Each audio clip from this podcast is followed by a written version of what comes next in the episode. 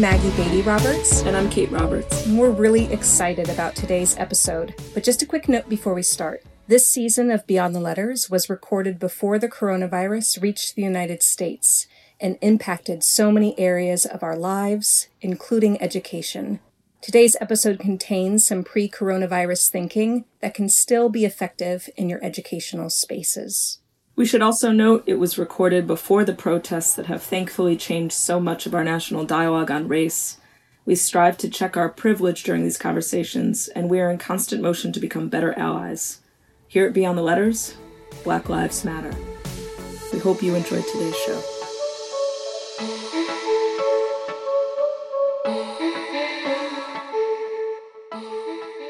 Hello and welcome to Beyond the Letters. My name is Kate Roberts. And I'm Maggie Beatty Roberts. And we are thrilled to be speaking today with Dr. Dana Stachowiak.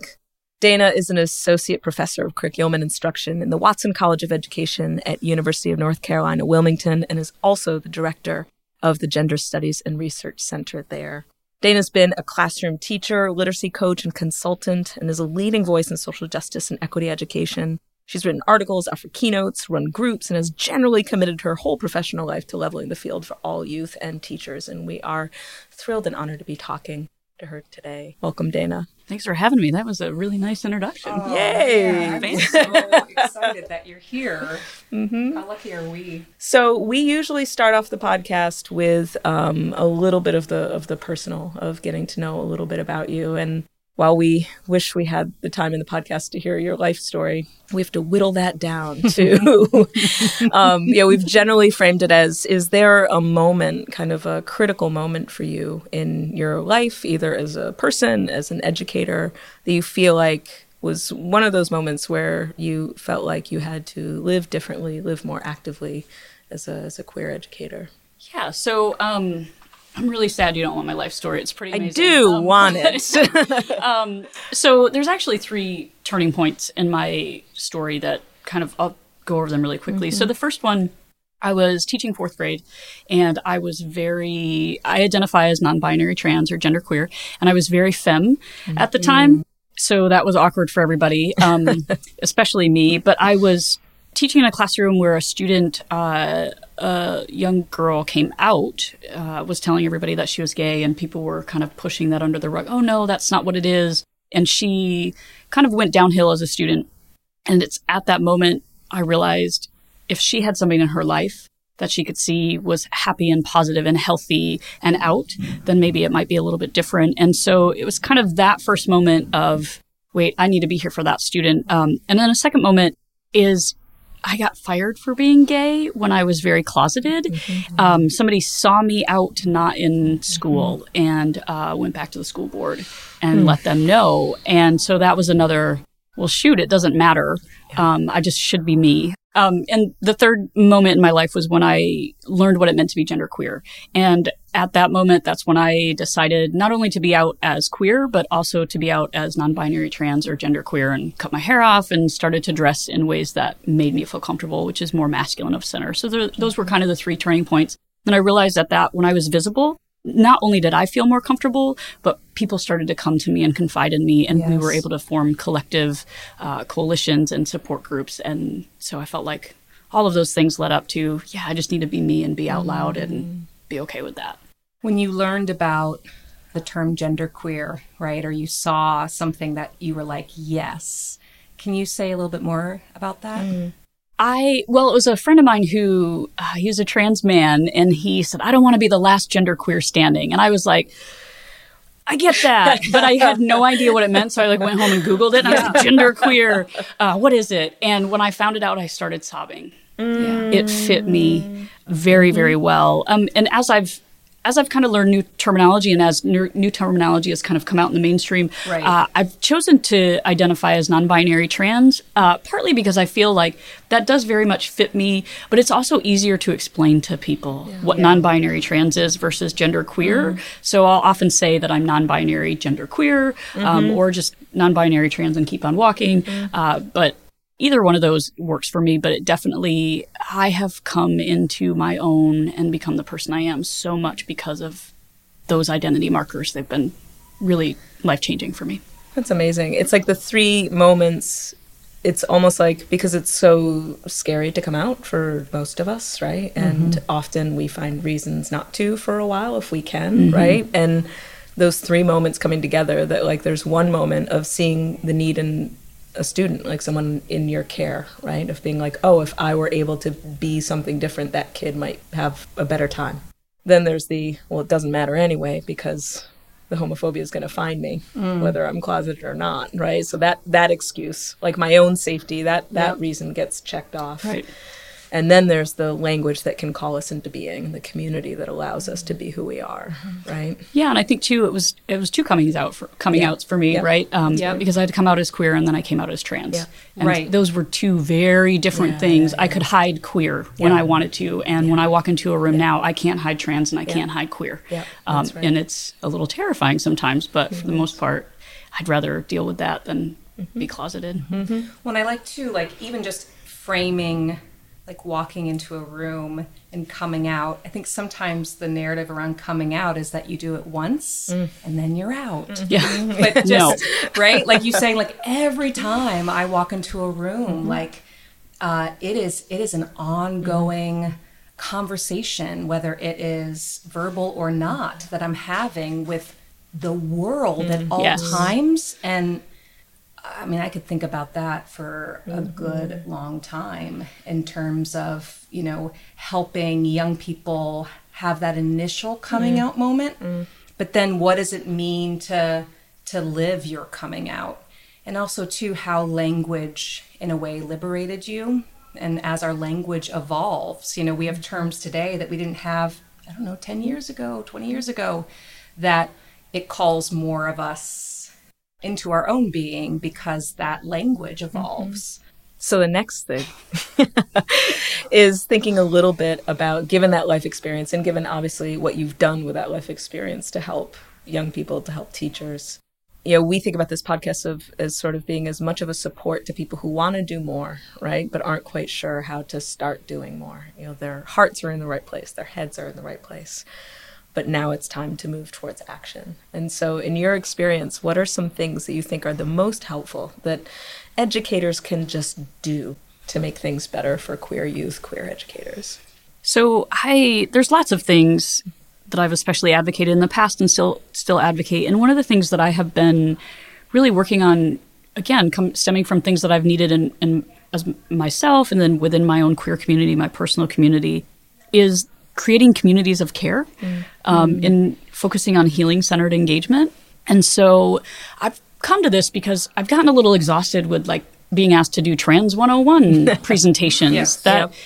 they're really helpful and I'm happy to do it, but I wrote an article, go read it and then let's do something else. Um, I, the work needs to happen and I'm, I'm really appreciative that people are reaching out and doing that work. So I don't want that to right. stop. But I also think I've seen an urgency for something bigger, something that is hits us a little bit more meaningfully, but that hits students more than it does us as educators. So mm-hmm.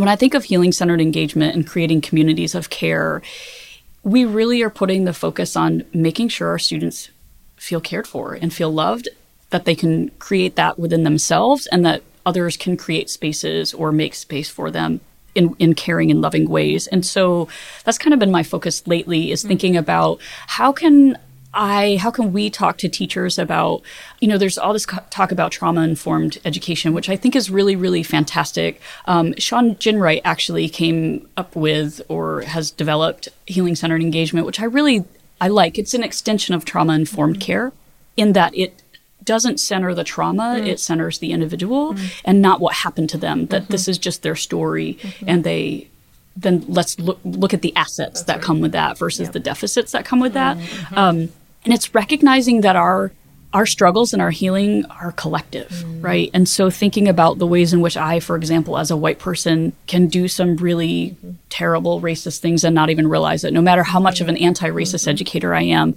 just recognizing and owning that I'm a part of that story mm-hmm. for someone, that I've done something wrong, but then having the compassion within myself to go, all right, well, you screwed up and moving on. Yep. And what am I going to do to do better? And then also making sure that I'm maintaining a caring relationship with the person that I've harmed. And so for me, creating communities of care look like educators decentering themselves and centering the students and And when we talk about centering centering voices or centering anything, and this is where I've I've grown as a learner as well. We often think of, well, I'm going to give you the mic because I have it, and so let me give it to you. But when we think about centering, we actually need to think about how we all deserve and have the right to have power.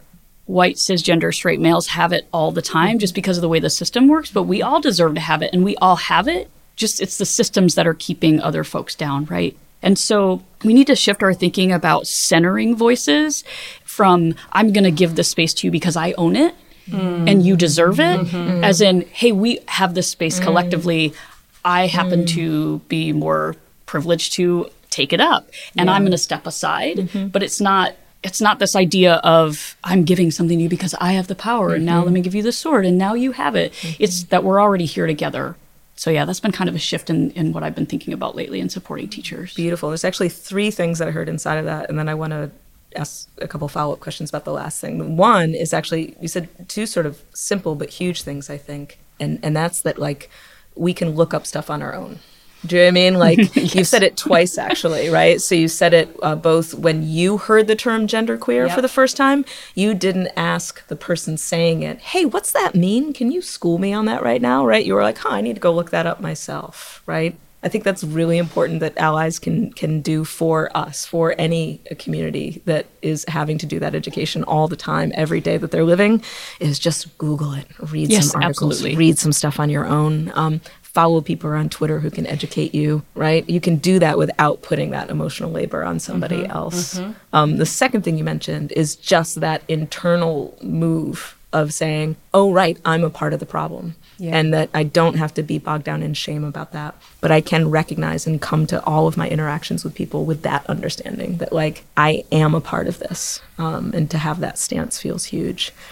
And I also like how, you know, I think sometimes when we when we do talk about this group of marginalized folks, we do focus on like the pain, mm-hmm.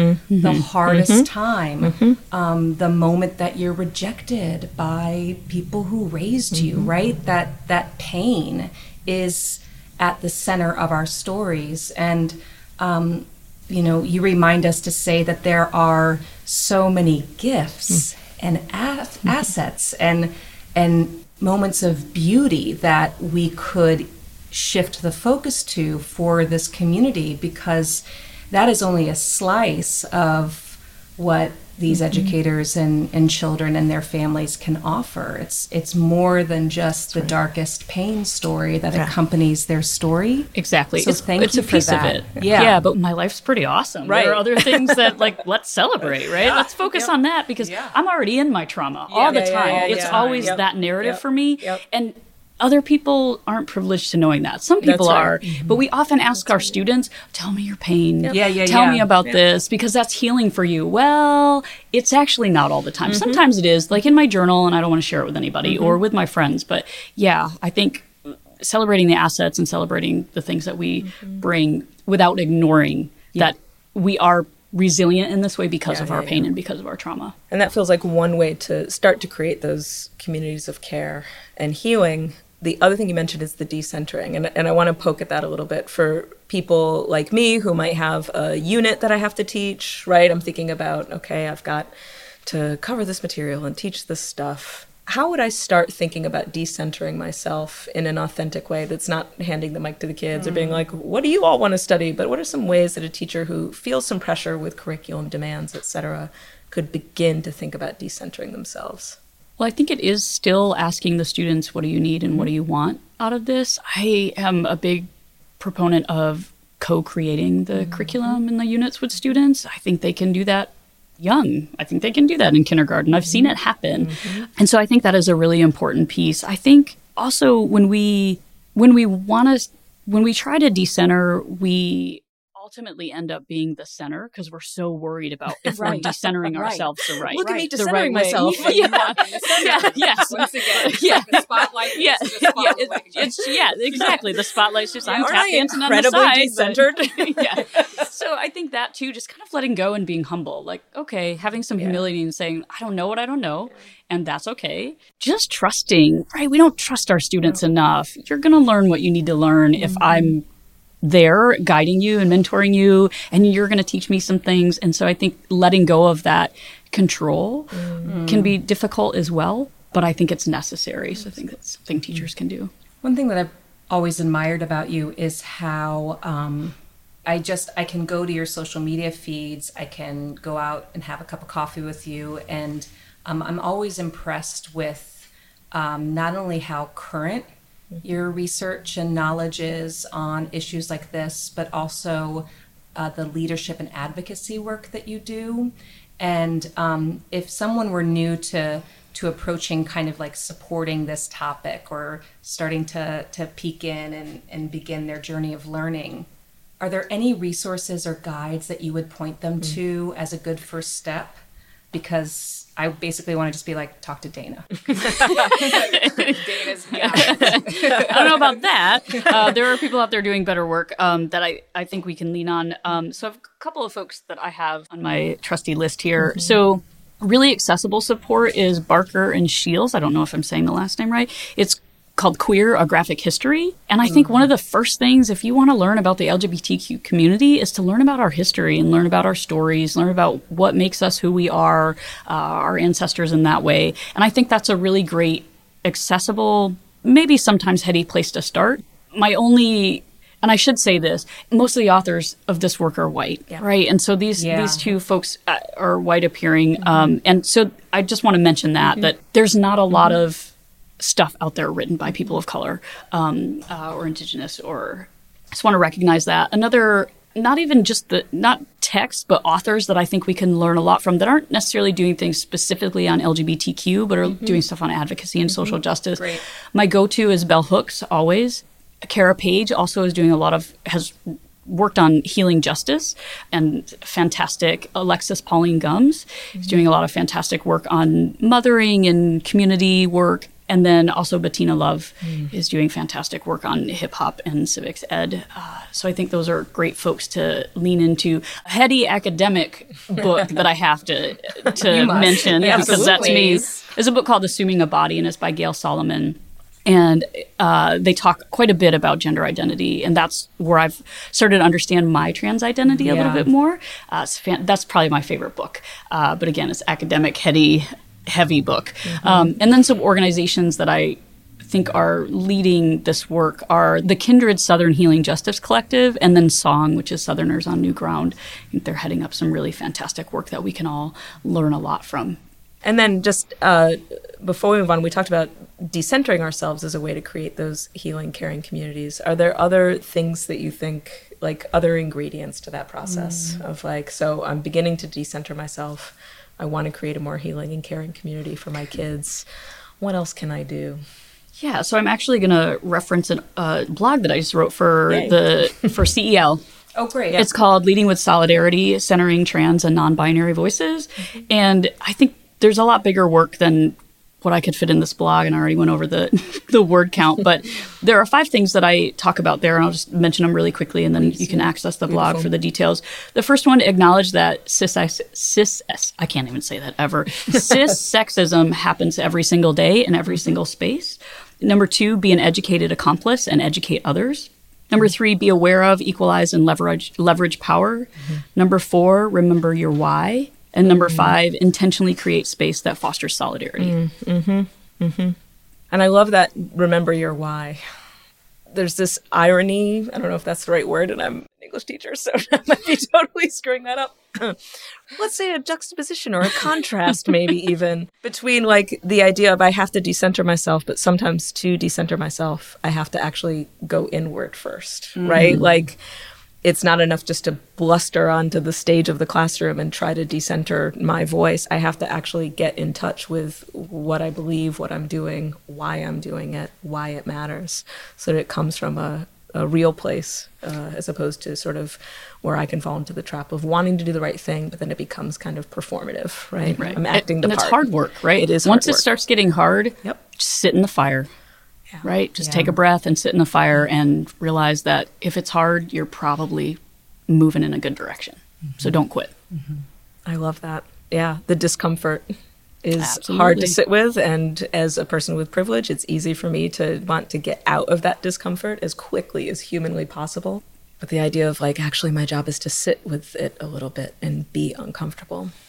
I think it's been um, important to make space for your work, your identity as gender nonconforming, trans, and I think about the youngest children in my life. Um, and uh, the younger students that I teach. And sometimes it's our gender expression that we perform first before we ever identify you know, sexuality. And so I was wondering for um, people who um, work with younger children or children who are experimenting with, you know, dressing uh, mm-hmm. their identities mm-hmm. and performing their genders. Do you have any words or thoughts to support some of our youngest kids that are exploring that? I say let them do it. Mm-hmm. They know, right? Like when I was mm-hmm. 4, I mm-hmm. knew. I mean, I was running around in my brother's underwear that I had, like, you know, I had a big old pin so they would fit, and I didn't have a shirt on, right. and was like, I just I can remember that moment, like running through the sunshine and the grass mm-hmm. in the summertime, thinking, "This is me. This is who I am." And then, and when I went into kindergarten, I had to yeah. start wearing girls' clothes because I couldn't dress like that, and so let them and trust them because they know. They already know. The only reason they don't think they know and you don't think they know is because society is telling them otherwise. So mm-hmm. just let them they're going to be okay. They're actually probably going to be mm-hmm. worse off if you don't let them do what they want to do with their gender expression. Right well, and you don't know the end of that story as an adult. Do you know what I mean? Like, exactly. it, it doesn't yeah. necessarily mean one thing or another. It's an experimentation, a performance, a trying on. Yeah. And if you don't know the end of the story, but if that is the end of the story, that that kid is non binary or trans,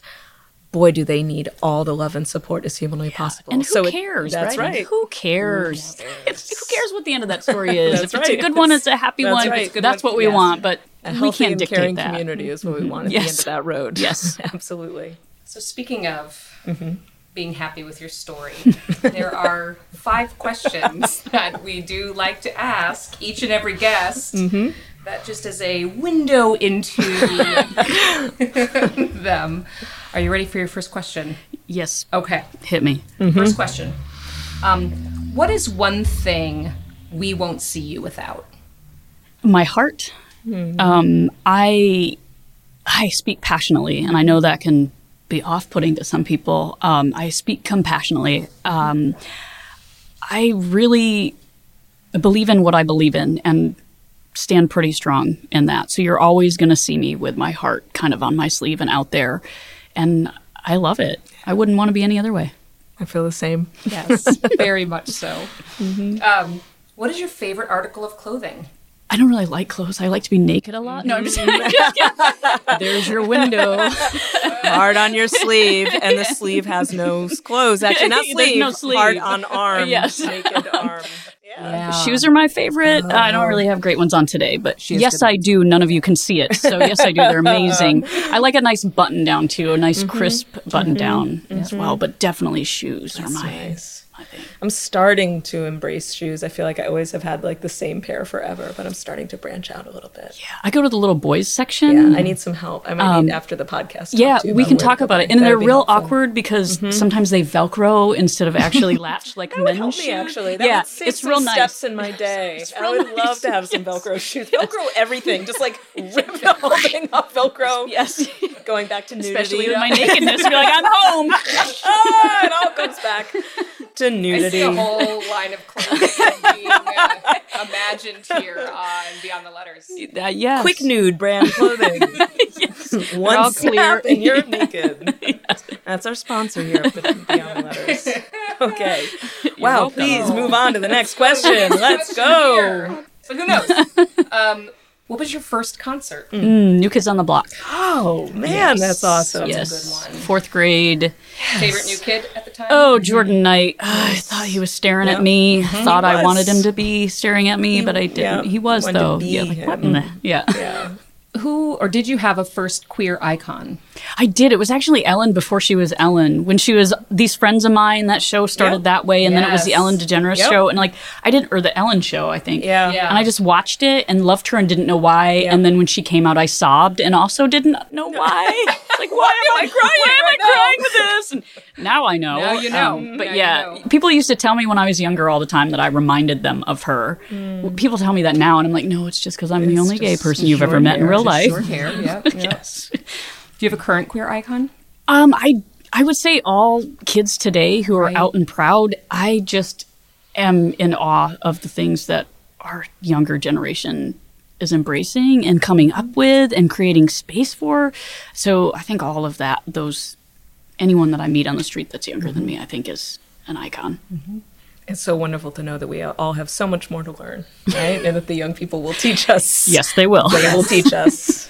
Not to say it was pleasant to sit with you and talk with you is an understatement. I've been looking forward to this interview um, since the moment that this podcast was conceptualized. I appreciate that. So thank you so much for bringing thanks for having your me. whole self and your heart uh, to this interview, and I'm uh, I'm excited to to continue the conversation as we shut off our microphones here. Great. Thanks, y'all. Thanks. Thank you. Beyond the Letters is a production of Heinemann Publishing and the Heinemann Podcast. To learn more about our guest this week, visit blog.heinemann.com.